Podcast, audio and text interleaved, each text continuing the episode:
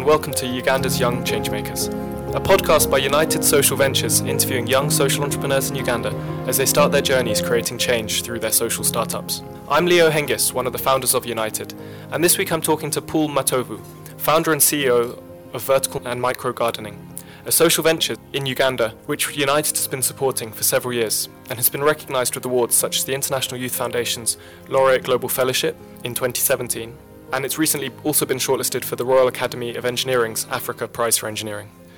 So, Paul, um, thank you for agreeing to be part of this podcast. Um, I think before we get on to the venture, uh, Vertical Micro Gardening, it'd be great to learn a bit more about yourself and your background. So, like, how old are you? Uh, where were you born? What was your child- childhood like? Uh, thank you, Leo. I'm Paul.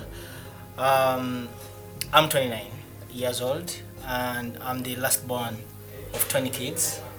How many kids? 20. 20. And I was born to a mother, I don't know now. Um, raised in Kampala and then when my father passed on, I had to go and live with my grandparents in the village. And then later on I had to come back to Kampala. Yeah, it was a bit challenging growing up, but it was an opportunity for me to experience life, learn about um, how to handle different challenges in life, and you know, understanding the two different worlds, the village and the city. So I take it as an opportunity, having grown up in both settings. So, how old were you when your father died and you moved back to the village? Honestly, Leo, uh, my documents show that I'm 29, but I had to go to you know it's I'm not very certain if because I've never interacted with my parents, so no one knows how old I am exactly. So yeah, uh, this is this you know how the system is when you're required to present a birth certificate. You go to the ministry and say, probably I'm th- I think I'm 29 years and this is my birthday. And that's how, yeah, for me that's the case. It's not the, the case for many people, but that's the case for me. So, were you living with some of your siblings as well, uh, with your grandparents? Wow, it's a very interesting question. So, my father, each one of us had their own mother, so I don't share a mother with anyone. Mm. Presumably, my father had 20 wives, you know, and I never had chance to grow up with any of them. But later, when I went to the village, I think uh, I was able to meet one of them who had been to the village before, and then two others who joined us later when one of our uncles passed on, who was taking care of them. So, I, so I had chance to interact with three of them when I was growing up, but there was a big gap because I didn't feel like. You know, we are very. There wasn't there wasn't that kind of bond of brother sister or brother brother. Uh, yeah, it was a it was really challenging. Uh, but you know, like I told you, when my dad passed on in 1996, I was you know we have the second funeral here, and then they choose the, they select the successor, and I was selected. So being the last born, and I'm the heir to my father, that means you you know it comes with a lot of responsibilities, and now to my siblings, I'm the father. I'm not the last born, but I'm the father. And so uh, later on, as I grew up, I had to start taking more responsibility and starting to look out for each and every one of them. And yeah, Yeah, that sounds like you were given a lot of responsibility at a very young age. sure.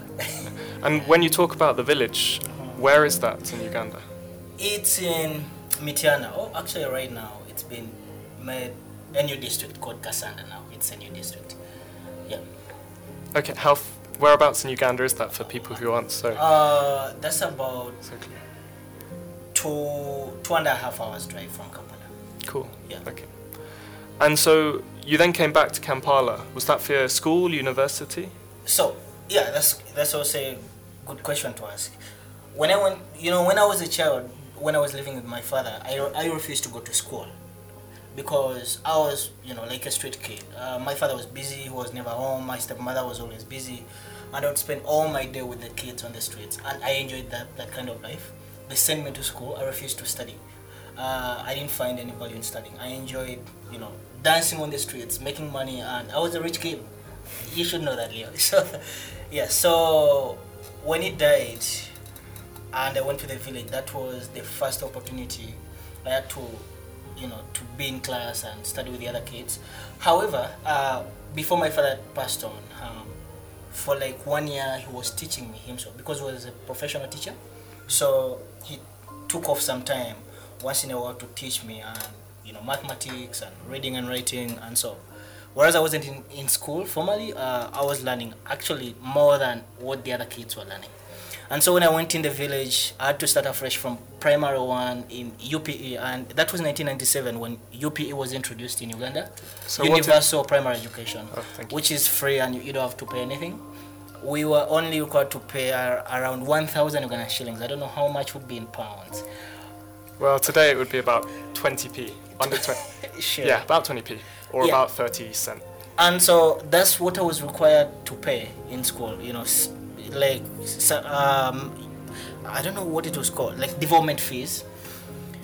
But sometimes my grandmother would fail to pay that money uh, because we were many kids and she didn't have a very sustainable source of income.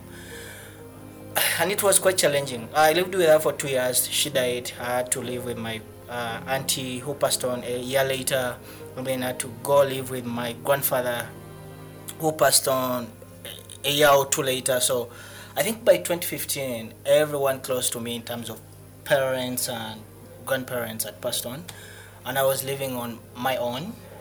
Uh, so I had to go around the village, uh, try to make money. And still, Leo, I emphasize, I was a rich kid because I would work hard, uh, get money, pay my school fees, um, yeah, and you know, live a good life. But it was challenging because I uh, I could spend a day without eating food. It was hard to have in the village. You have to grow food.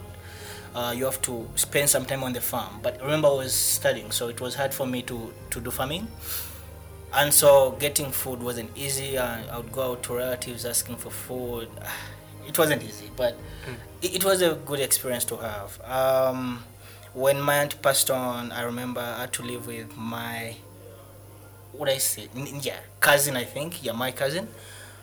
And so we're living together in a big house of about 10 rooms, and you know, we had nothing to eat, no money, no one to take care of us. You would fall, I remember in primary four, I fell sick for like two months, and there wasn't anyone, there wasn't medicine, there wasn't, it was bad. But anyway, good news is uh, my uncle came back from the US in 2002 and you know I'd been the best in class from primary one until that time. I'd never been the second in my class. So he picked interest in me and uh, you know uh, took care of me. He took me to a, that's when I came back to Kampala because he, has, he had to take me to a very nice school uh, you know take care of me and uh, pay all the school fees. And that was the opportunity for me to come back to the city. Uh, to me, I think that was second chance, and I, f- I felt that I, uh, you know, by all means, I uh, there wasn't no opportunity for me to misuse it, because yeah, it was like the last bullet, you know, yeah. And so your uncle helped you through secondary school. From primary, so that was. This is the this is quite interesting because I was in primary six by then, and like I told you, my record had always been number one. But when they took me to a modern school uh, in Kampala, an expensive school, uh, they gave me the interview. I I passed some of the other subjects, and I think mathematics, I got twenty percent. And they asked me, "Do you want to proceed to primary seven, or do you want to stay in B six? I said, "Can I try primary seven for two weeks, and I will tell you if I want it or not." They told me, "Okay, give it a try." I went to primary seven, and everyone was getting 90 and above in mathematics, and I was getting 20, 30. it's okay, it's okay. I can go back to primary six, and so to. You know, but th- that shows you the difference in this uh, education system. So you restart rural the year? versus- Yeah, I restarted primary six, and again, my performance wasn't bad. Mm. Yeah, but you know, it- to me, it, it was just a lesson. Uh, it was it painted not just pa- a, painting a picture, but it was a clear indicator that uh, the quality of education in rural schools, most of the rural schools, uh, wasn't as good as the urban, you know, schools. Yeah. Cool. And so you then go to university, and it's at university that the idea for vertical microgardening So starts. yeah, talking about university, um, my, my- education background is really interesting. So from primary to secondary uh, to, to O level, ordinary level, um, I went. To, you know, the secondary school was close to the primary school that I went to. Um, so after that, my performance in senior four. I I felt that it wasn't the best, and I could perform better. And Senior four is O levels. O level, yeah, O level. So I had to go to L- HSC, but I had to choose a different school. And my uncle, sorry if you're hearing this, you know, I had to tell him I want this other expensive and strict school. He didn't understand why I wanted it, but I felt that I had become comfortable in this other school, and I wanted a school that was really strict. So I, uh, you know, strict and with very good performance, and where kids are more focused on uh, education and you know so yeah and he was very mad at me. Why would you choose an expensive school? Why would you? And yeah but i made up my mind and that's me. If i say this is what i want i never change my mind. And so it was tough for us. Uh, my auntie too had to you know support me but he, he eventually you know he, he had to pay the school fee. He did it but i could tell he wasn't happy. But he was only happy after you know when i sat for the final examinations in senior six and i was among the best students i should say and uh, i got government sponsorship to go to university. Uh, but in O level i wanted to do music. Uh, i wanted to to study music at university. And so in senior six when i was filling out the uh, university entry forms i filled out music and forestry. Only two. I had four options, but I filled out only two. Remember, for you to do music at university, you should have done music in secondary school. I hadn't done music. it was such a risk, but I was given forestry at, at uh, university. And I think I was, in some ways, it was, there was some bit of like, I should say, because that very year is when they introduced the course that I did at university, social, social and entrepreneurial forestry and it was typically you know forestry is for typical scientists. I hadn't done like a hundred per actually i hadn't done sciences at uh, at secondary school. But then here i was admitted in a science course. Uh, it was challenging you know. Yeah but yeah so when i joined university then um, what happened is uh, I was ready to start something even before joining university. So in my vacation, I was working at a construction uh, with a construction company, and here locally we call them porters. You know, I was a porter at a construction company, and I've uh, I, after working for like two months, I felt that they were they were they were they, they weren't paying me enough money, so I chose to ask for a contract to be filling foundations. So it's called foundation refilling for big ha- houses. And then they were pay, they could pay me like 500,000, 800,000, you know, and I felt like this was a lot of money. So when I went to university, I already had the entrepreneurship mindset, mindset and I wanted to set up uh, a company or an organization. And so in my first year, I got in touch with uh, guys who had started an organization called Ideas for Us from the US, and locally they wanted to start a chapter. And my friends uh, Isaac and Adidas were the ones they contacted first. So Adidas contacted me and asked me if I wanted to be part of it, and I told him, "Give me two months. Uh, think about it." And he's like, "Why can't you make a decision now?" And I told him because I know it, it may affect my entire life. So after two months, I gave him my answer. I told him I was ready to start ideas for us, and or rather ideas for Uganda.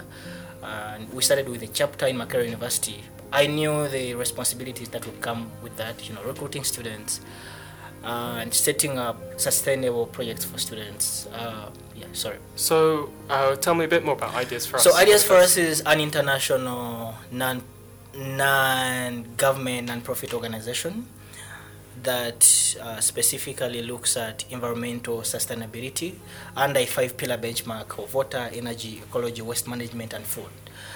And the way we operate is um, setting up chapters in universities uh, and local communities. Basically, the essence is to you know work with people of all ages to come up with solutions and uh, you know address environmental challenges environmental and economical challenges so we look at the you know the triple bottom line of uh, people planet and ecology and so when they told me this isaac if you're hearing this i knew these guys didn't know you know how much of a responsibility this would be to me as a student but they, it sounded to be easy but to me it wasn't as easy as it sounded and when I started, I remember recruiting students wasn't the easiest thing because, uh, you know, it was a new thing. Uh, everyone is asking, is there money? You know, how are we going to get money? And I'm like, no, there is no money. It's just us doing. And everyone was, you know, kind of not very happy about it, but, you know, they came to love it. Oh, in, in the first year, we had over 1,000 university students at Makerere, part of ideas for Makerere chapter. And in the same year, I was able to open up nine university chapters. We had a, a chapter in, at KIU, uh, Nkumba University, Ndejje University, Wadinbara University, what you know, very many nine universities, and I had to you know champion all that. And I was a young student leader, but I had to mentor other leaders. You can imagine that kind of responsibility. But it was an opportunity for me to learn on how to deal with people and thinking about sustainability in general and you know for two to three years that's what i was doing. You know doing cleanups uh, mobilizing for student environmental events tree planting and stuff like that. But uh, when i thought about one pillar that's called food you know one of, our pillars the food pillar uh, we hadn't done anything regarding that pillar. So uh, in 2014 when i was about to leave university i had to start up a project, and that was initially it was urban micro gardening, and we partnered with uh, a friend of mine called Cleophas, who was leading Uganda Micro Gardening Institute institution, something like that. And so we partnered, and then you know the essence of Uganda micro uh, urban micro gardening was to teach urban farmers on how to grow food. And what inspired me to do that is because you know life at campus is not easy, Leo. Uh, if you don't have money, then you're going to, to go hungry. But my situation, you know, most kids at campus have their parents, right? Mm. Uh, I didn't have parents, like most of them. Yeah. Though I, had, I have people who really care for me. I had people who care for me, but I didn't want to. I don't know. Sometimes I would go without having food, honestly there are days that came when I, I only had one bread, one piece of bread, and that's all I have, and I have no hope for getting food. So I was th- I thought about how to integrate the farming knowledge that I got from the village years back to you know the current food. Uh, I don't want to say food insecurity per se, but you know there are people food scarcity for some mm. people yeah. so how can urban people grow their own food that's what i was thinking about and everywhere i walked i could see space where people could grow food but everyone was complaining that we don't grow food because we don't have land mm. And so the project it was a project by then a project uh, of course under ideas for for uganda Makerere university chapter to help urban to teach urban people on how to grow their own food using backspaces rooftops and any small available space. Yeah. Cool. And so how did the, the product the vertical farm as it is today come out of that develop over time? Oh good question. So like i said it was a project in the start and 2014 I was about to graduate, and that's when I started the project.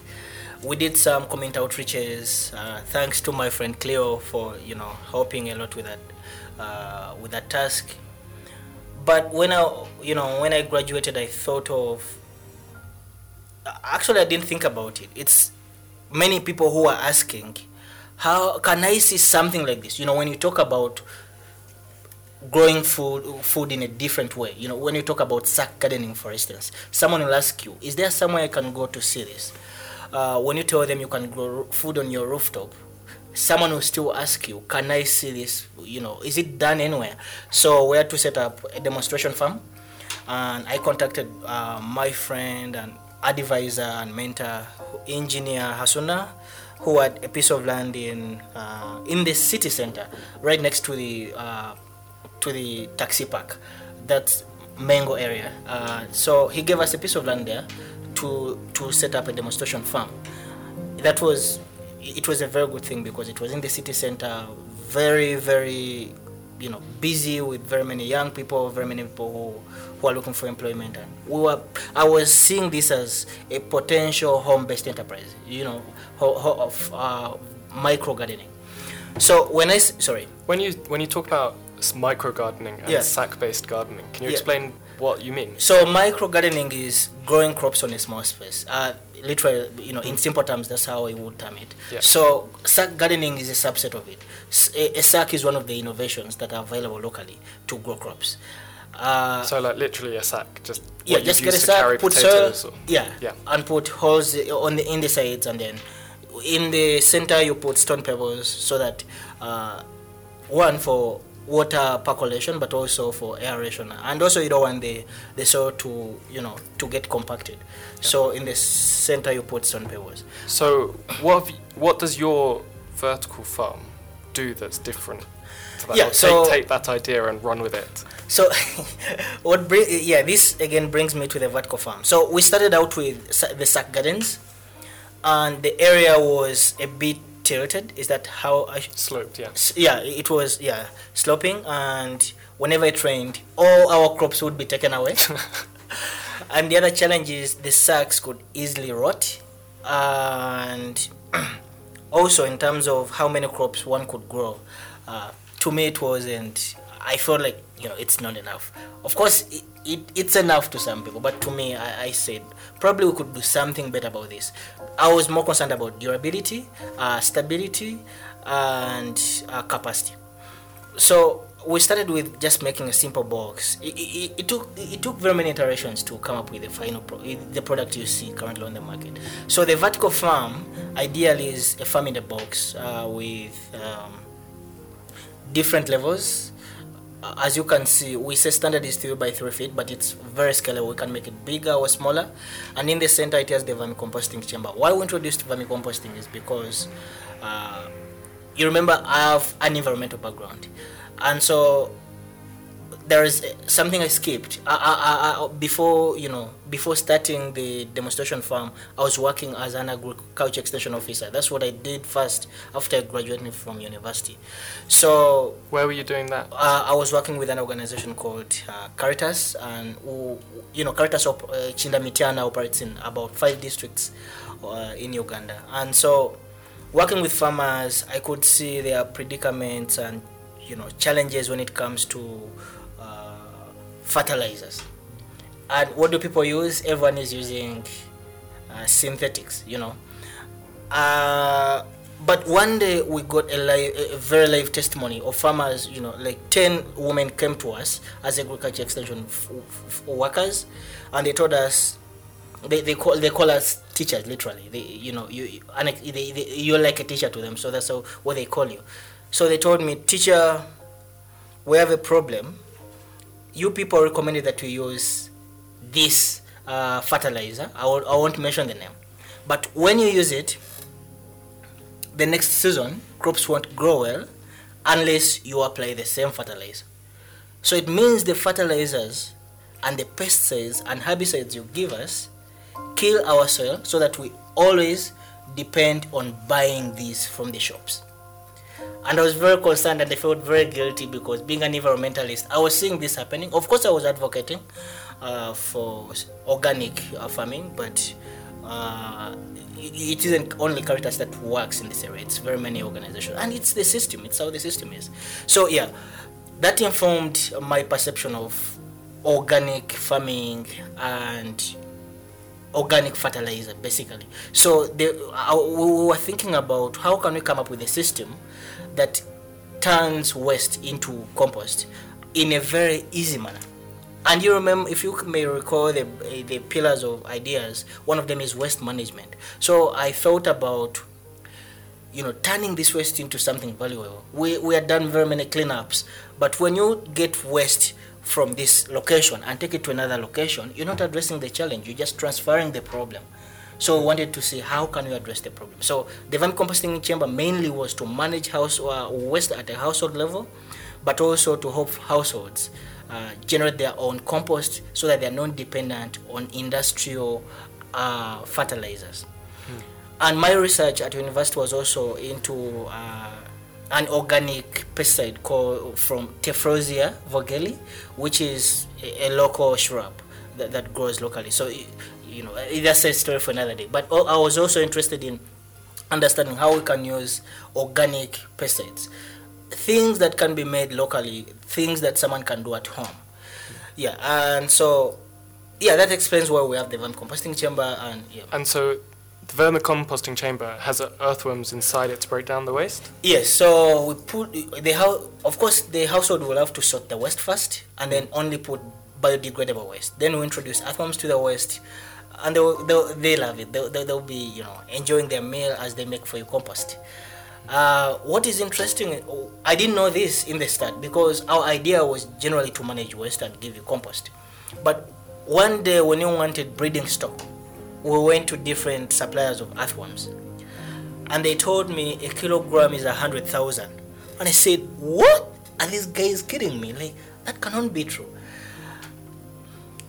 Anyway i bought the kilogram and then later when i went i went somewhere for an exhibition and i found other people were selling at 200000 earthworms and so i came to learn that actually there is another revenue stream for the farmer. We can opt to sell the earthworms and make money. And yeah so i don't know if i've mentioned this before but for all the trials we conducted we, you know we tried different crops. We tried the tomatoes we tried cucumber we tried onions uh, uh, we tried pak choy but what was most outstanding is a farmer can actually make money out of selling crops but uh, you know for tomatoes for instance and a few other crops someone can earn up to 1.2 million Ugandan shillings in a year from growing crops on a vertical farm but if someone can still earn an extra income from selling earthworms uh, you know that was amazing and i really loved the idea Yeah. So Yeah. there's this central um, composting chamber Yeah. where people can put their waste in and it will be broken down and you collect it at the bottom in a drawer. Sure. you know. And then surrounding this this vertical chamber for the composting is are then tiers of sort of soil yeah. Soil. organic soil and In- f- yeah black I guess soil. kind of in trays. Yeah. So there might be up to how many tiers of uh standard is, is seven but we can reduce you, you know we give you the option of planting less Mm.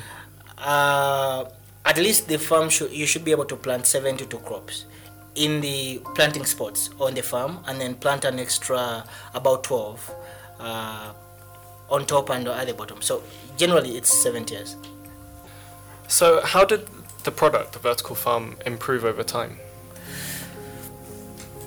Yeah, uh, that's a great question.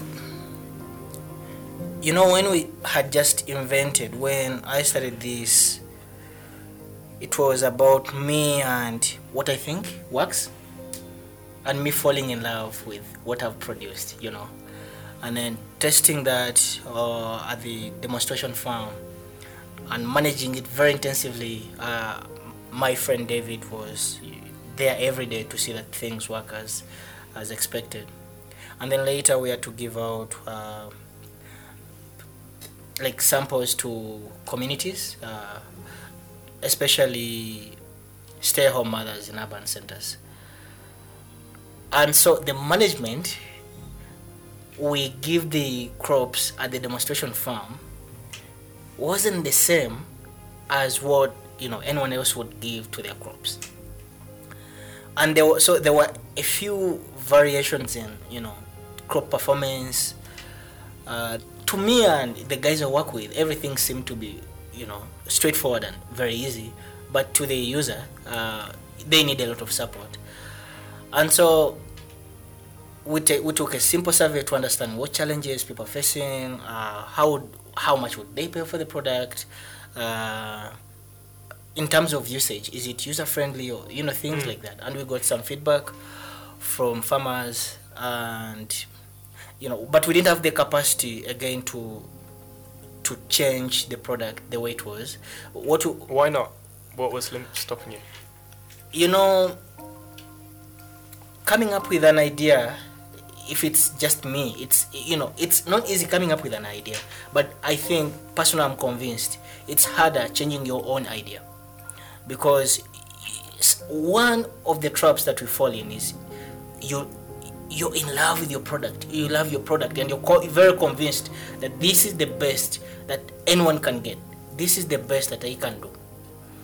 And so you know you just go look at the product look at it and say but i think this is good. I mean anyway so but the other uh, the other constraint was to do with finances because we didn't we we were lucky to get uh, from the solution fund of ideas for us to do the piloting Mm. but moving forward we you know we didn't we weren't getting any finances i was using my my salary from caritas to develop the product Yeah. and yeah sorry How much would it cost e- to develop each unit, each farm? That's also a good question. So we were working with local craftsmen to do the product for us. Of course, we had a, a- an agreement with them. You don't need to disclose this information, and you, you know stuff like that. Yeah, do tell me if I'm going into proprietary information. You don't have to answer the question. sure, yeah. But uh, what happened is we had to move all around Kampala to look for, to look for a craftsman who could make the product that we wanted. Because it's made of wood, right? Yeah. And we thought it's obvious that any carpenter could do this. We went to all the, you know, wood hubs, carpentry hubs, and we couldn't find any who could do that. So when we went to Zambia, uh, we were recommended to go to, um why is it? That's where that's the industrial area where you can find guys who are very creative. And we we, we got a guy. He was he, he was charging eight hundred and ten thousand to make one unit. Yeah. But before you know, he will call you next week to ask for money for something, you know. Anyway, to, to keep the uh, conservative figure of 810, this product could take one to two months to be complete. That was very painful, you know. Um, when we put when we made the first you know two units and put at the demonstration farm, there were very many people who could come to see this amazing product, and some of them could place orders. Can I can I have one? And then I would say, oh yes, we can get you one. What what broke my heart most is when we placed an order and it took over four months to deliver one unit. And I said, you cannot do business. you know, it was mm. frustrating to me and to to the beneficiary and potential customers. And so we changed to another carpenter who who was you know charging a less amount. He quoted us three hundred thousand, and that was nice. It's you know you're saving five hundred thousand. After one month, before he, he hadn't completed the product, he he called me and he told me he had made a mistake. He had under quoted us. He didn't know how much uh, this would cost. Uh, he didn't know that it was very technical and it would cost a lot of labor and machinery and stuff like that. And so he asked for another was it 200, 300,000. so Not know, ideal. yeah, so it was really frustrating. To me, it's not just about the money. I'm concerned about the money because if you're making a product for a customer to buy, uh, remember in the beginning we're targeting, you know, poor people, people who cannot grow their food, uh, stay-home mothers, uh, the youth who don't have any form of employment. We want to help these people. We want them to be able to grow food so that they can feed themselves and also be able to sell food on the market and make an extra income. So if you're selling to them a product, if I'm manufacturing a product at 810,000, obviously I have to sell it for more than 1 million Uganda shillings. Hmm. That doesn't make sense to the customer. Probably me as Matovu Paul, I could afford that. I could afford to make 10 or 50 of those and put them on the demonstration farm. But that's my intention is not to set up a very, you know, it's not about the demonstration farm. It's Yeah. about the user. But the other thing was about time. You know, I don't want to waste four months just running up to, after this guy to have one product delivered, one product. So uh, that was around you know from 2014 i think yeah we started the demonstration farm towards the end of 2014 through 2015 uh, actually 2016 and so in 2016 i thought of the, what's the best way of addressing these issues to do the product? The best way was to set up our own production workshop. We weren't intending to become carpenters, and again, we don't want to be carpenters, but specifically to make this product, one, uh, make it cost effective, and also save time. Yeah, and in 2017, I started thinking of a campaign. For what, you know, I was thinking about a campaign for close to a year because I didn't launch it until 20, October 2017. A crowdfunding campaign to generate some money. Uh, I was able to raise some money, raised about 2000 plus 2000 USD. Yeah. yeah. And then my my initial budget was 5000 you know because I went to carpenters and they, they, you know I got I got quotations from different carpenters and I feel uh, a few shops that sell machines. And I was comfortable that 5000 would be enough. So I raised 2000 I was able to convince a relative of mine and then they say oh, okay I'll give you an extra 1000 so I thought I was close to the target. I had 3000 now. In the start of 2019 I had to look for more grants more funding and luckily I got extra funding. Uh, I think I raised uh, it was up to 10,000 now and I said oh now we have enough money to do everything and my friend it wasn't it didn't work out that way because we realized from the initial quotation that when you got it, maybe it's not all of them but when a local fabricator tells you it's going to cost you 2 million to make this product believe me it's going to cost you 4 million in one way or another. So that's the trap we fell in again. Uh, we, you know, I was looking at raising X amount of money, and then it, it, the the budget more than tripled. But still, uh, with persistence and you know, a lot of hard work, we've been able to raise enough money uh, to set up a workshop, a carpentry workshop. so we have our production unit in Kacheri now, and luckily, we can now produce Remember, it used to take us two or three months to produce one farm. Now we can produce at least three farms in a day. Wow. The cost of production has come from the 810,000 and now we can comfortably produce a unit at 250,000 Uganda shillings. Yeah. Wow. And when did this unit open? It didn't open until Jan this year. Wow. Okay. Yeah, and I'm telling recently. you, the other challenge was, man, it's it's really challenging because. By this year, also, you mean 2019? 2019, yeah, yeah. There are th- many things we didn't think about in the start. You know, for instance, uh, when we were f- when I was fundraising, I was fundraising for machinery. Uh, I knew we had to rent land, and you know, people would tell you, "Oh, it will cost you X amount of money." But when you actually go to the landlord, eventually, he will tell you the value has increased, and then you look into the quotations you had for constructing the facility and you know uh, remember I studied this in 2016 2017 thinking about this and getting quotations early enough. And now it's two years down the road and things have changed. And the way the system works it, it has also been an opportunity for me to know how the informal sector works.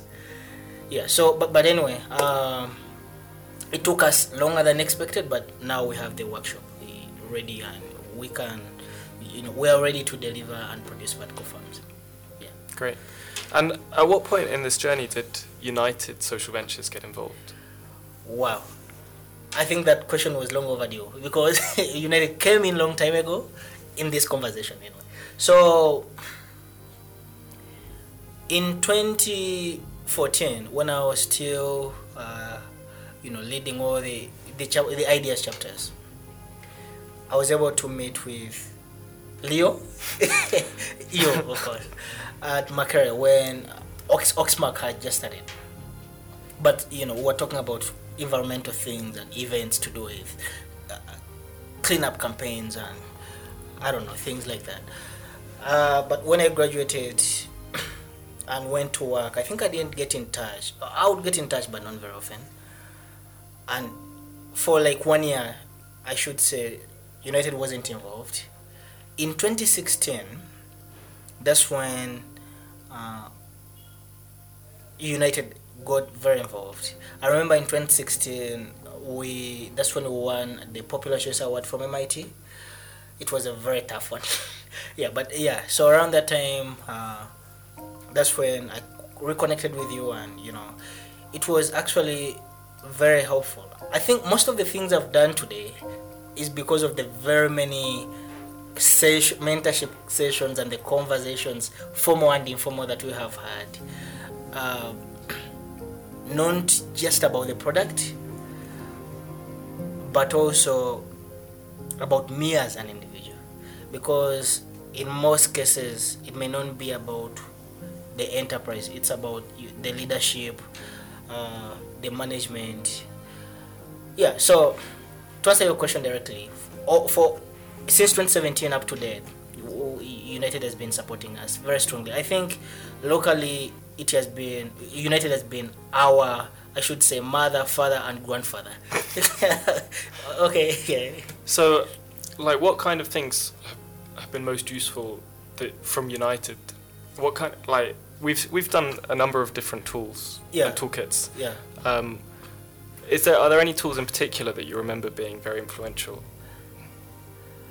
Um, I don't know if I want to talk about tools necessarily, but I want you know to start from.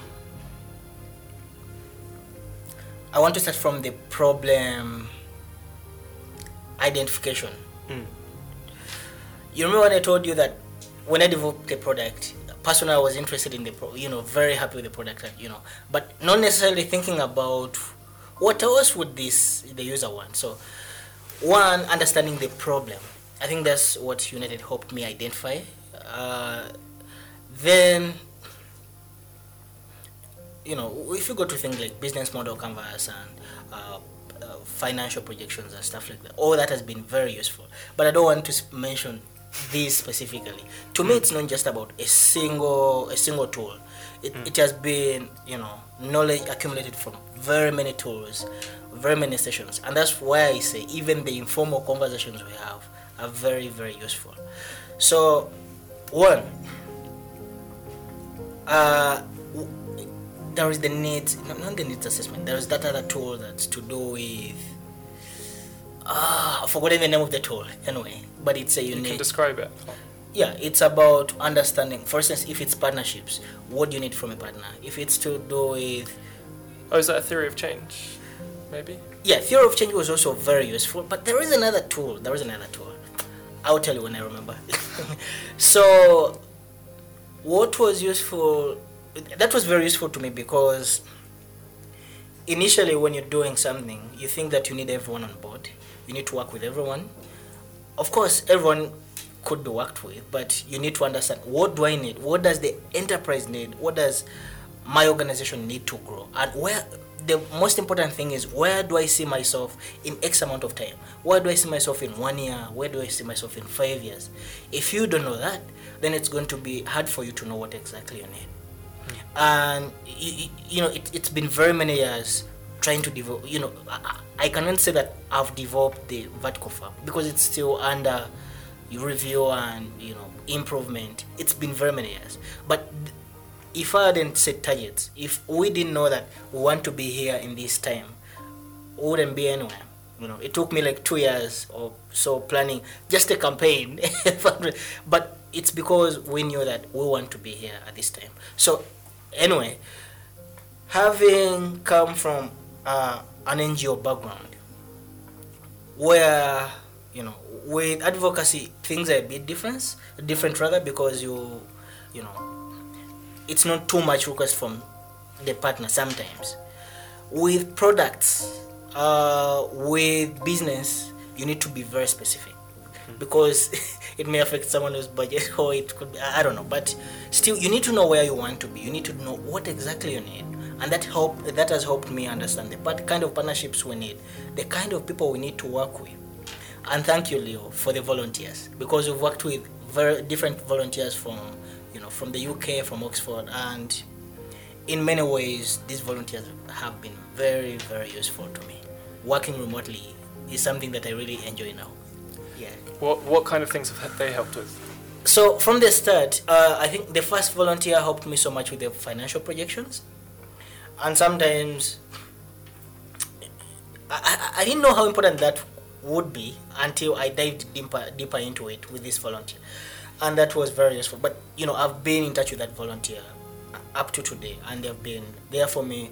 You know, the other thing, Leo, besides the very tangible things that people see, is that you need someone who is there for you, someone you can consult, someone you can comfortably talk to when you have a challenge in your business, in your enterprise. Th- those may not be things that are documented, but those are very, very useful things. This entrepreneurship world sometimes gets lonely, you know. Yeah. Yeah. So um, they have al- last year they you know the volunteer helped me set up a website, develop a website. Where can Uh, people find that website? Yeah. Uh, currently we're you know we're improving it, so it's down, but it's www.verticalmicrogardening.com. But Cool. yeah, And people can go there to see your f- photos of the, the vertical farm as well. Sure. Um, the volunteer that came the other year is the one who helped me with the with the fundraising crowd- crowd- crowdfunding campaign. I had no idea how to do that, but she was very useful, you know. So there are those those skills that I may not have, but someone else has, and there is nothing as beautiful as someone choosing to volunteer on your product or on your project on your enterprise and give it adequate time and they work on it as if it's their own. So, uh, what does the future hold for vertical micro gardening?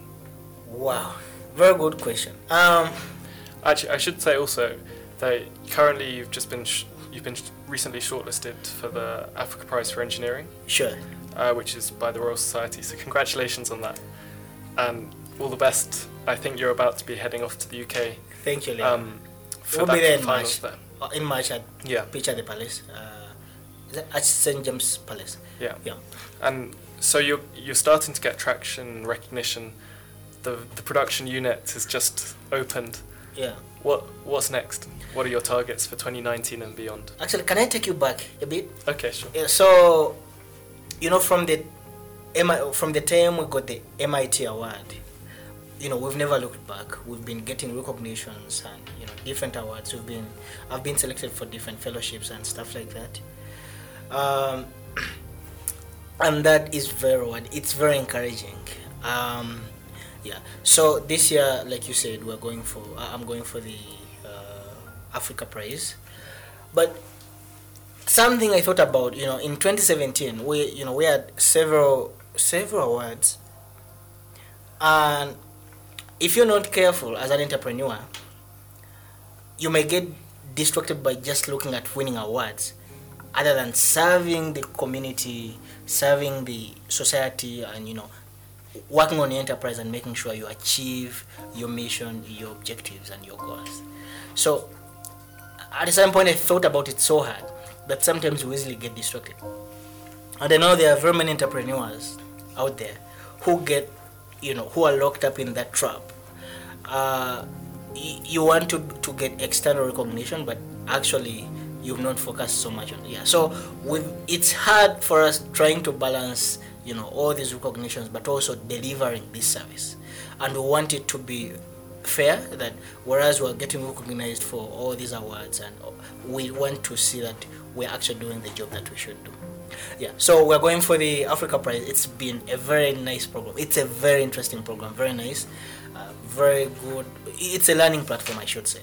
So to me it's not just about getting the award the prize no it's not about that it's more about what we have gained from being part of Af- africa prize yeah. Uh, what's in for VMG? Wh- What next? Uh, we are in partnership. We're currently in partnership with Design Without Borders, and they are improving our product. Uh, we just finished a research and ideation session a few weeks ago. We want to make a vertical farm a better product, having put in consideration all the demands, all the you know the features, all the needs, and very many things you know that a customer may want in a product. And also one other thing, we started with one one version of the product, uh, very expensive, but targeting one market segment. But we later thought of uh, you know how can we serve the different markets? How can we serve the low income and the high end you know market, and now we're developing two versions: the premium version, which would you know be a bit expensive, and and the regular version for the low income earners.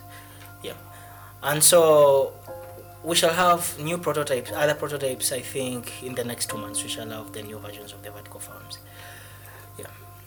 Great, that's very exciting. So, Thank you. one final question: What would you, what advice would you give to the Paul, the younger Paul at Makerere, back in 2014 as you were just starting out? Man, what I would tell that guy things don't happen the way you think, you know. Uh, it's good to, you know, to be ambitious. Of course, we should be ambitious. I'm a very ambitious person. But you have to factor to factor in, you know, the fact that things take time. And I think I still appreciate the young Paul because giving up has never been an option. And still the i think the young paul has informed the current paul. But again talking to the young paul uh, the, the other thing is sustainability is really important. For i did very many things at university you, you, you have to trust me on this. Very many projects. But without one without an exit plan. Two without a very clear sustainability plan. So you find that i started maybe 20 or 30 projects. But none of those you know it's like one or two there are two actually that are successful. But you know all the rest were they? Uh, but it was a very good learning. It was a road to the to the future. Yeah so thinking about one sustainability to being how do i say that? Real as realistic as possible. Hmm. Because sometimes we assume that things you know things are things are easy or things can just happen you know it's just a click but wh- when they are they don't happen in such a way. Uh, the other thing to think about you know to tell the young paul who is speaking to the who is conversing with old paul now yeah learning and learning is very important. You should never stop learning. And i think the, the more i dive into what i am doing the more i learn the, the more i feel like i know i know less you know the paul of 2012 2013 thought that he, he know he has a lot of information he knows almost everything and now i feel like i know very little and i can comfortably tell you i don't know maybe many years ago I, I couldn't easily tell someone that I don't know. Yeah, so when you don't know, I appreciate that you don't know and try to find out. Go learn from someone who really knows. And also surround yourself with people who are positive, people who, you know, it takes me back to identifying who the right partner is, who, what, what are your needs. You, you really need to put that into consideration. Yeah, but I think the young Paul and the current Paul have been the same and yeah, very persistent and uh, very ambitious. And yeah, cool Thanks, Paul. It's been a pleasure. thank you, Leo. Thank you for listening to Uganda's Young Changemakers. United Social Venture, which produces it, is an incubator for youth led social startups in Uganda. Our mission is to empower youth led change through our mentorship and business development services for social ventures. Uganda is one of the world's youngest and most entrepreneurial countries, but 21% of these businesses go out of business every year, and only 2% expect to employ over 20 people in the next five years. These entrepreneurial ventures are predominantly personal businesses rather than transformative ventures. United Social Ventures is trying to change this by channeling the entrepreneurial spirit, coaching the most promising social ventures with tools which provide a framework for their young leaders to design impact and business models. Ultimately, these will make their initiative more effective, sustainable, and scalable. We were founded in 2013 by recent graduates of Oxford and Makerere universities. To date, we've supported over 80 youth led social ventures, and they valued our support at twice the costs. Ventures have won awards such as the Anzisha Prize for Agriculture, the Global Cisco Innovation Competition, and Youth Action Net Global Fellowships. We've hosted dozens of international volunteers in Uganda, and 25 Ugandan students have been on exchanges to Oxford University. You can find out more about United Social Ventures' work at our website, unitedsocialventures.org, and stay tuned for more podcasts. This podcast is produced in partnership with Media Challenge Initiative, a Ugandan non-profit which is building the next generation of journalists in Africa.